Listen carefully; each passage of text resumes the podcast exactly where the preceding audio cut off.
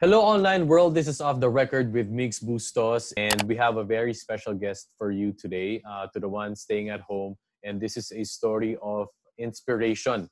Uh, we have Doc Miko Soliano. He was tested positive for COVID 19, and he's just going to share his story on how uh, he, he, he is still dealing with it right now. And I hope na makahanap tayo ng one or two things um, to uh, learn from him, especially um, the power of prayer is really important right now uh, in this crisis that we are facing. And I hope you get to enjoy this video.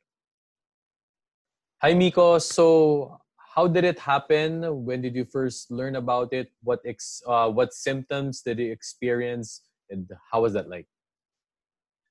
Okay, so I was exposed to a patient who came in for generalized body weakness on the evening of March 6. I visited him just for three to five minutes explaining an ECG tracing. And thereafter, no more exposure. Two days after, I had some colds with some chills. Immediately took some paracetamol and multivitamins, and that was gone the next day. However, I still had some itchy throat and a dry cough. And on that same day, that patient uh, we found out was positive. When we found out that was positive, since I had symptoms, I was immediately tested and then sent on home quarantine.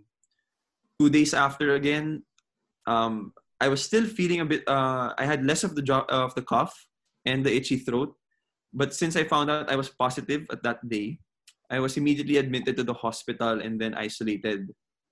During the hospital stay, though, I had no more cough, no more itchy throat, but the peculiar thing was that I had no sense of taste nor smell at all. And I slowly regained that four to, day, four to five days after. And that's when um, I became asymptomatic or I had no more symptoms at that time.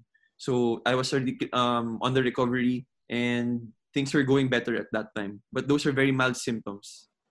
What happened? Uh, what was the first thing that went into your mind, uh, Miko, when you found out that you tested positive? So first thing again, I thought I first thing I really thought of was I was going to cause a lot of stress. I was going to cause a huge depletion from the exposure aspect of what I of me being a positive patient. There was a lot of guilt that came that came to me because I knew that I was creating a stress not just me but for so many people around me and you know, I knew that I would be fine. I knew statistically I would be a mild case. But things set in that when you're exposing other people, you're creating so much stress for other people that you feel guilty that you're not that you're not actually helping anyone to contribute to a positive outcome, but you're just basically putting a weight on their shoulders and not being able to do what they can. Miko, how is the how is the road to recovery? So, road recovery was more of a mental battle. Um, as I said, I was very guilty with this entire thing that I was creating, but there was a lot of anxiety involved, um, especially when I was sent home from the hospital because you're anxious about the possible exposure that you can cause. Since I live with my mother, um, I'm so worried about her being exposed to my laundry, to my garbage, to whatever I touch, to whatever I have to bring out of the house or from my room. Um, and you know that that takes a mental toll on me. And it was something that I had to until now I'm kind of paranoid about it because I don't want to expose anyone from this disease because it's a very, very, very fast one and can deteriorate patients in a matter of days. Miko, when we talk about support system, how did you cope? And you said that you were kind of feeling guilty na may stigma, di ba? But at the same time, did yeah. you feel that also on the receiving end? How was the support that you received from your family and your friends? So, one thought also came into my head at that time was that I would have a stigma that I'm a positive patient and then people would be scared to even go near me. At that time, yes, I was isolated, but I was overwhelmed with the support that I got. My family as soon as they found out I was positive, started calling me, getting updates, being there just outside the hospital, just staying, trying to take care of me, seeing that all my needs would be met. My friends would contact me every single day, asking how I was. My fellow doctors, even my seniors, and even my consultants were checking up on me. And that was super overwhelming. And that support system was such a huge factor in me on a day-to-day basis because it kept me afloat. It kept me in a positive attitude. On times that I would be, you know, just looking out the window, thinking about myself, a lot of it had to do with prayer. And that really helped me, you know, just having absolutely nothing in control right now. It, it, you know, you find some solace in prayer, in surrendering things to God. And it gave me a lot of peace of mind as well at that time and you surrender yourself to, to God in that sense that He gives you that sense of assurance that things will be fine, that things will be better, that things you pray.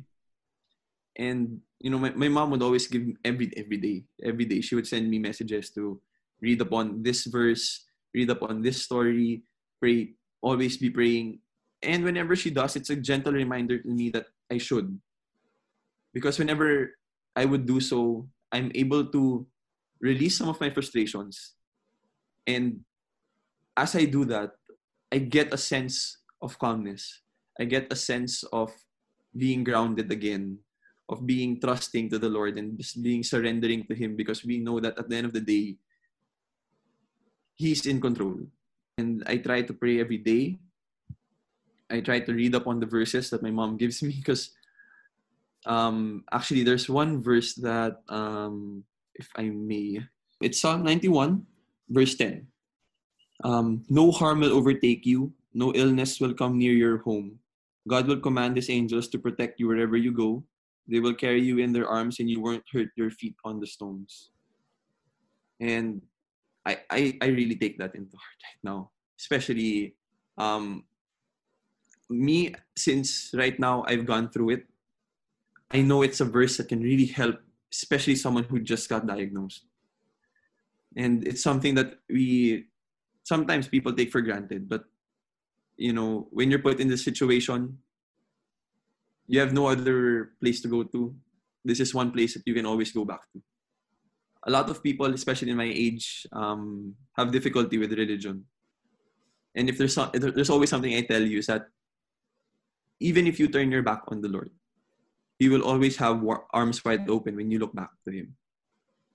And that's something that i always take to heart. And i always rem- remind whoever is in question of their faith that no matter what happens you may be going through your own process right now that you can always go back and lean on him no matter what problem you're going through so. now being in your field miko of course it's going beyond the call of duty Diba? And I'm sure that once you recover, what are your plans? I'm sure you want to get back on the front lines. Uh, do you have any plans already of uh, going back once you are cleared? Yeah, immediately. Um, all I'm waiting for right now, since I'm clinically stable already, are my negative results. Um, I just need to make sure that those are negative because I am still a risk to other patients. Hence, I need to make sure that I am a negative patient. But at the end of the day, this is my calling. You know, I took an oath and no one has to force me in doing my duty as a doctor. This is something that goes beyond an individual. And if there's something I can do to help right now, I would immediately, immediately want to do that. It's something that gives me purpose. And if that doesn't motivate anyone to do their, to do their purpose in life, I don't know what will. So I'm itching to get back mm. but responsibly. Yes. Uh, lastly, Miko, for the benefit of our viewers watching now on ANC, um, can you give us some tips, some advice on the ones who are dealing with this, dealing with anxiety, uh, some depression, or maybe uh, the ones who have it, the ones who are positive, or the, and the family members also how to better take care of one another? Okay. Um, so for the patients that are diagnosed with this disease, I want you to remind yourselves that to appreciate the things that you have. Be grateful for whatever you have and still look for a positive in everything that's happening right now. If you can help yourself think of the positive things, it'll go a long way. You have to see that you're fighting for something. Yes, you're fighting for your life, but after this, when you recover, you have so much more to give. And I want you to remind yourselves of that. Take this as an opportunity right now to do what you can. For everyone that's in this pandemic, especially the relatives of the patients, take this time as an opportunity to say what you want to say, do what you want to do, and make the most out of it. Right now, we know how precious life is, and we know how precious a circumstance is. It's changed so much lives right now, especially mentally. And we have to be smart with everything we do. We have to be educated. And once we educate ourselves, especially right now with this, with this disease, we want to execute what we finally know about this. If there's anything that, that this situation has shown, is it highlights the people you're with and how important they are to you. They'll give you your laughs, they will give you your tears, and all sorts of emotions that you have experienced in your life. We're going to appreciate them a lot more from now and after this after this whole pandemic is over with. We're going to be grateful for everything they've done for us and we're going to love every single bit of them because now we realize what they're actually worth is to us. I want people to be very disciplined right now. They need to understand that there's a lot of sacrifice that's involved, especially with what we need to do to to face this challenge and to overcome it. And a lot of patience as well. So when it comes to what we can do, again, personal hygiene, wash your hands as much as you can, don't touch your faces. When we're on lockdown, please be responsible and vigilant to what the government is telling us to do right now. Um, very sensitive topic, but I know, but it is the best thing for us to stay at home. Okay? If there's also anything, take this as an opportunity. It's just one huge opportunity for everyone. As much as we're at home, there's so much we can do. The fact that we're having this interview right now is also something that is also a sign that we can do something while we're at home if you want to contact your friend that you haven't had a conversation with for the past 10 years go and contact him if you want to start dancing you want to start singing you want to act you want to do anything creative go ahead do something for yourself because whatever we do right now will be was something that we that we as human beings are improving upon each and every day so why we want to avoid uh, contact with anything we want to have our our hand hygiene being done regularly.